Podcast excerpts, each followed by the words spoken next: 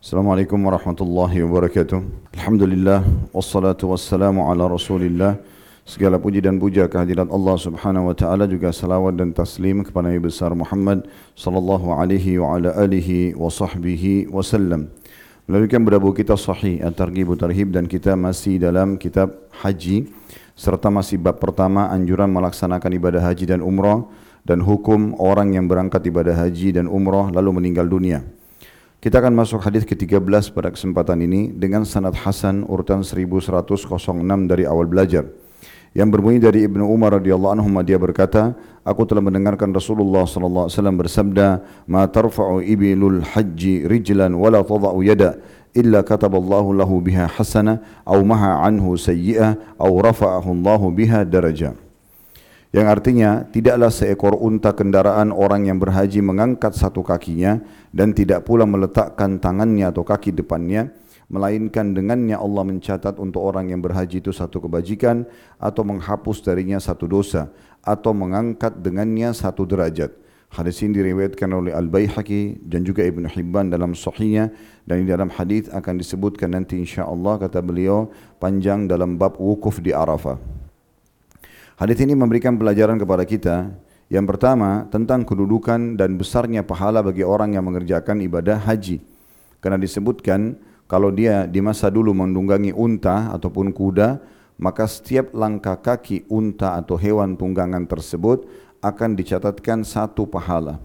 Dan masa itu luar biasa kalau dari Madinah ke Mekah dulu bisa sampai tiga hari perjalanan unta misalnya. Maka pulang pergi ini semua akan dicatat setiap satu kaki hewan tersebut disebutkan di sini ya tidak ada seekor kendaraan tidak ada seekor unta kendaraan orang yang berhaji mengangkat satu kakinya dan tidak pula meletakkan tangannya atau kaki depannya melainkan dengannya Allah mencatat untuknya atau untuk orang haji itu satu kebaikan. Artinya kaki belakangnya pada saat turun atau kaki depannya pada saat turun akan dicatatkan satu pahala. Dan tentu kalau di masa kita sekarang karena orang mendungangi pesawat orang menunggangi, menunggangi mobil pribadi kalau di daerah Timur Tengah misalnya, pesawat mungkin selain Timur Tengah, begitu juga dengan orang yang uh, menunggangi uh, bus misalnya, transportasi umum yang ada di masa kita sekarang, maka ini Allah Subhanahu wa taala punya cara bagaimana menghitungnya. Tapi tetap akan mendapatkan keutamaan ini dan bukan berarti orang harus menunggangi unta baru bisa mendapatkan pahala. Mirip dengan kasus hadis menjelaskan setiap langkah menuju ke masjid akan dicatatkan satu pahala, langkah lainnya mengampuni dosa. Pada saat kita belajari di jilid yang sebelumnya, eh, di jilid dua tentang bab solat itu ada penjelasan tentang masalah tersebut dan juga bisa diangkat satu derajat. Apakah orang kalau naik motor misalnya itu naik mobil ke masjid tidak mendapatkan keutamaan tentu dapat. Tapi bagaimana cara hitungnya itu Allah Subhanahu wa taala yang lebih tahu. Tapi yang jelas kita akan mendapatkan apalagi kalau kayak dari Indonesia penerbangan sampai 9 jam menuju ke sana ini luar biasa hitungan pahala yang sudah tidak terhingga lagi. Dan alhamdulillah dengan hikmah Allah Subhanahu wa taala kita tidak diperintahkan dan diwajibkan untuk menghitung-hitung semua itu. Tugas kita mengerjakan dengan ikhlas dan sempurna, selebihnya kita serahkan kepada Allah Subhanahu wa taala. Secara umum, dalil-dalil banyak menyebutkan penerimaan pahala itu di hari kiamat bergunung-gunung. Itu yang sering disebutkan.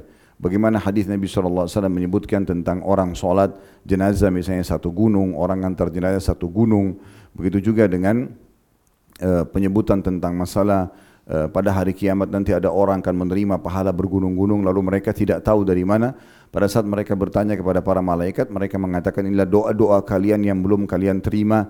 Uh, jawabannya di dunia akan diberikan dalam bentuk pahala seperti ini. Begitu juga kita tahu tentang penghapusan pahala.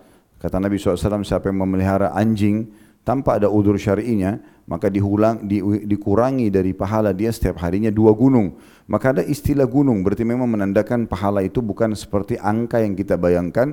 Misalnya kalau dijanjikan uh, solat berjamaah 27 kali lipat misalnya, atau 25 kali lipat. Jangan kita bayangkan dengan angka 25 yang kita bayangkan biasa yang kita gunakan untuk hitungan seharian. Di dalam perhitungan Allah Subhanahu wa taala berbeda. Inna Allah yarzuku ma yasha' bighairi hisab. Allah kalau sudah memberikan hitungan kepada hambanya, balasan maka tanpa ada hisabnya lagi.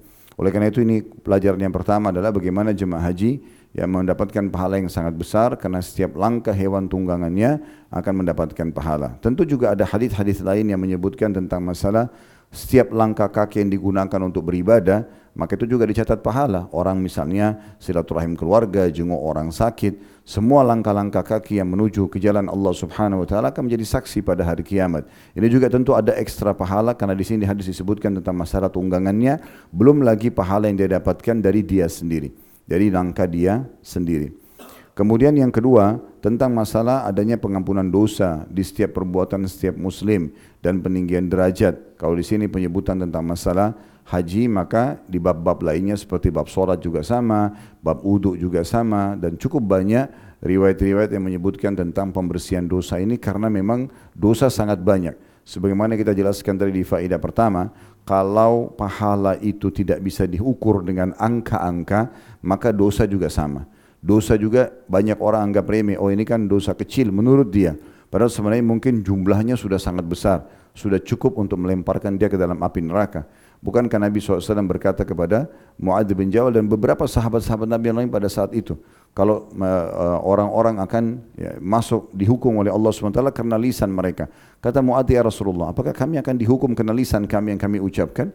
Kata Nabi SAW, sungguh celaka hai Mu'ad kalau kau tidak ketahui. Sesungguhnya mayoritas manusia dilemparkan dalam api neraka justru karena lisan mereka. Artinya dengan satu tutur kata, salah cukup untuk mendapatkan hukuman. Dan itu berat sehingga hukumannya langsung api neraka. Begitu juga kata Nabi SAW dalam hadis yang lain riwayat Bukhari Muslim, ada orang yang mengucapkan kata-kata yang dia tidak ma yada laha bal, tidak peduli dengan kata-kata itu.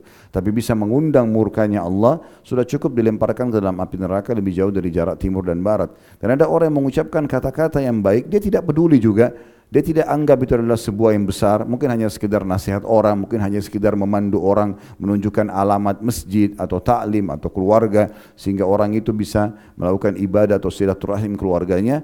Maka kata Nabi SAW dengan itu Allah angkat derajat yang sangat tinggi di surga.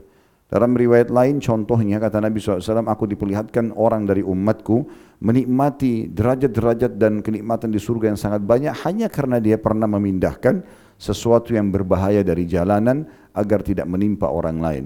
Oleh karena itu jangan pernah anggap remeh perbuatan amal soleh. Selalu jalankan sabda Nabi SAW ya, berbuat jangan kalian anggap remeh sebuah kebaikan walaupun kalian harus ber, hanya dengan bertemu hanya bertemu dengan saudara kalian muslim dengan senyum. Itu sudah cukup. Kadar pahalanya sangat besar Begitu juga sebaliknya tidak boleh orang anggap remeh perbuatan dosa karena bisa saja perbuatan yang dianggap remeh itu justru menjerumuskan dia ke dalam api neraka. Allahu alam. Ini bahasanya insyaallah kedepannya kita akan lanjutkan hadis ke-14. Subhanakallahumma bihamdika asyhadu an la ilaha illa anta astaghfiruka wa atubu ilaik. Wassalamualaikum warahmatullahi wabarakatuh.